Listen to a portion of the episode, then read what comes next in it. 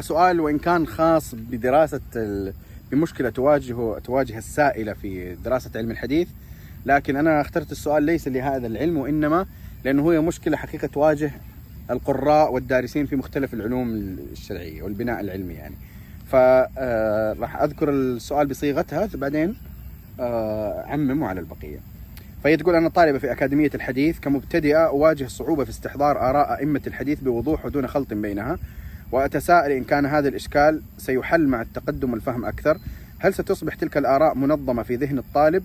هل سيقع, سيقع تصنيفها مثلا أم, أم أن علي أن أبحث أو أحاول أن أتجاوز ذلك بنفسي؟ هذا السؤال نقدر نصنفه في منهجيات الاستفادة من المصادر المعرفية. في مصادر معرفية اللي هي مثلا برنامج تعليمي كتاب صح؟ محاضرة. هذا مصدر مصدر تعليمي صح؟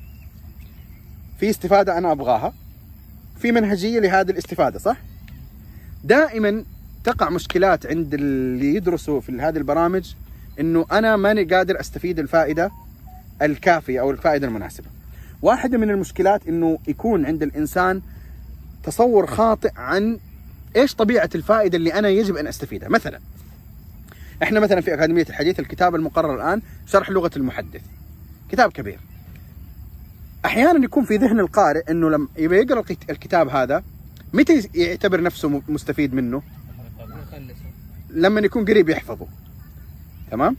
لا حبيبي مو كذا الفائدة طيب أنا قرأت الكتاب ما أتذكر مين اللي عرف الحسن الحديث الحسن بكذا ومين اللي عرف ال... يعني ما يوافق سؤال السائل إنه ما أتذكر آراء العلماء في الحديثية تمام؟ طيب مين قال من الذي قال إنه من أول قراءة ومن الخطوات الأولى ستتذكر أو ستستحضر كل هذا. هذا الشيء يسبب مشكلة. شفتوا قضية عدم لمس الثمرة وإنها سبب للفتور؟ إنه ما الإنسان ما يلمس الثمرات في طريقه فيفتر.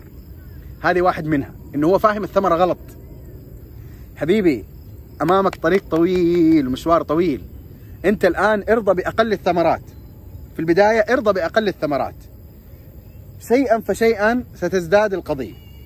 وأنا عادة ما أضرب مثل بقضية إنه إيش في مجال أنت متقن وحتى لو في غير العلوم؟ مثلا مثلا. خلينا نجيب مثال شعبي كذا يهتموا فيه كثير من الشباب خارج الدائرة العلمية. واحد مشجع لريال مدريد مثلا. جيد له عشر سنوات يشجع. يعرف أسماء الجمهور حق النادي مو تمام؟ مو الفريق والاحتياط والمدربين والطاقم الإداري والمدرب لا. هو دحين إذا في واحد جات الكاميرا عليه جديد في الجمهور يعرف. تمام؟ طيب. الآن لو جاء لاعب جديد أو مدرب جديد أو أو ايا كان هذا الإنسان ما يجد أي صعوبة في حفظ التغيرات الجديدة المتعلقة بالنادي. ليش؟ عنده قاعدة معرفية موجودة متعلقة بالنادي. فعلا والله. طيب. خلينا نفترض واحد ما يعرف في الكورة. تمام؟ وقلت له يا حبيبي هذا النادي عندك بس 85 اسم أبغاك تحفظها. تشمل اللاعبين واللاعبين الاحتياط والفريق الإداري والمدري إيش والولول 85 اسم بس. 85 اسم تبغاني أحفظها. والله ما أقدر أحفظها. تمام؟ طيب إنك هي الفكرة هذه إنه أنا هل لدي قاعدة معرفية؟ إذا لدي قاعدة معرفية في مجال ما أي تغير جديد أو معلومة جديدة فيه ترى أحفظها بدون ما أتعمد أحفظها. احفظها بدون ما اتعمد احفظها. جيد؟ نفس الشيء العلوم. أنا مثلا في علم الحديث أول مرة أدرس علم الحديث. إيش الجديد علي لما أقرأ كتاب؟ كل شيء جديد علي. الحديث المرسل وتفاصيله.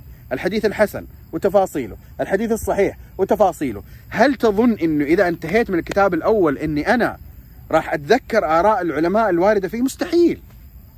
جيد؟ لكن خليني أعتبر هذا الكتاب هو الكتاب رقم 37 اللي أقرأه في علم الحديث. صدقني سيكون ستكون المعلومات والآراء سهلة جدا جدا جدا عليك أن تحفظها. لأنه ذهنك كون قاعدة معرفية عن العلم وقسم المجالات ورتبها أول معلومة جديدة تيجي مباشرة الذهن راح ياخذها ويضعها في الخانة رقم ثلاثة في القسم رقم اثنين. كذا هو قسمها.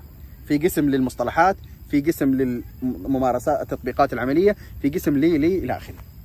طيب إيش أعمل أنا كطالب مبتدئ أو كما ك يعني غير متمرس على القراءة؟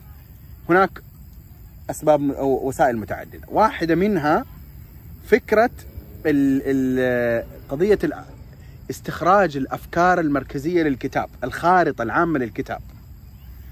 وأتعمد أن أضبط أو أحفظ أو أراجع أو أركز على ما يتعلق بهذه الخارطة.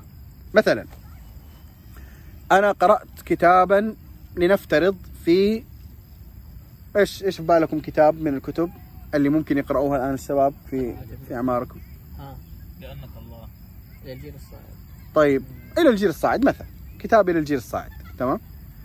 الآن إلى الجيل الصاعد في آيات منقولة وفي آخر وفي آثار وفي أفكار وفي تقسيمات. أنا لما أخرج من الكتاب لأني مثلا والله قرأت وانبسطت بالكتاب أبغى أحفظ كل التقسيمات اللي فيه. ما لا غلط. أنت الآن حاول ان هو الكتاب مقسم إلى عشر مقالات تقريبا تمام؟ كل مقال إيش فكرته الأساسية؟ مثلا في مقال اسمه كن مفكرا ناقدا ولا تكن شكاكا جيد؟ هذا المقال الآن خمسة صفحات أو ستة صفحات إيش الفكرة الأساسية؟ إيش يبغى يوصل؟ تمام؟ هو يبي يوصل يقول لك إنه في أفكار كثيرة. منتشرة الآن في شبكات التواصل وإنه ما يصير إنك تقابلها بدون ما يكون عندك أدوات تنقد بها الأفكار الجديدة. ترى في مجموعة من الأدوات هذه هي ووجود الأدوات النقدية ما يعني إنك ترد كل شيء لأنه في شيء صح وفي شيء. هذه الفكرة المركزيه تعود إنك تكتب الفكرة المركزية بعد نهاية الفصل أو الفقرة في ثلاثة أسطر واربع أسطر. اكتبها كتابة. انتهى الفصل اكتب الفكرة المركزية. خلصت؟ شفت لو ما خرجت من الكتاب إلا ب 15 سطر في الأفكار المركزية بعد كل فقرة. الحمد لله رب العالمين. نعمة. نعمة وخير كبير. هذا لما يكون قراءة عادية. لما يكون دراسة في زي أكاديمية الحديث أو شيء لا هنا أحتاج إني أرفع أكثر. أبدأ أجيب بعض الأقوال المعبرة عن هذه الفكرة المركزية. أجيب أهم التقسيمات. ألخص كتاب مثلا في 400 صفحة ألخصه في 15 صفحة. أحط العناوين الأساسية وأكتب أهم الفقرات. خلاصة الكلام إنه لا أتعامل مع مع الكتاب اللي أقرأه كمادة مفروشة أفقية كذا. أنتقل من معلومة لمعلومة المعلومه المعلومه افككها معلومات جزئية. لا. لملم لملم لملم وضع مظلات على كل مجموعة معلومات. حيخرج الكتاب كله عندي بخمسة معلومات ستة عشرة أفكار مركزية. خلاص أخذها مجزأة أخذها محزمة. كل عشرة آه، كل فكرة لها تحتها مجموعة تقسيمات. فكذا أفهم الكتاب بناء على هذا الحزب فلا نستعجل وكله راح يجي بإذن الله والتكرار والزيادة والإعادة والقراءة المنهجية ستثبت المعلومات بإذن الله بشكل أفضل. الحمد لله رب العالمين.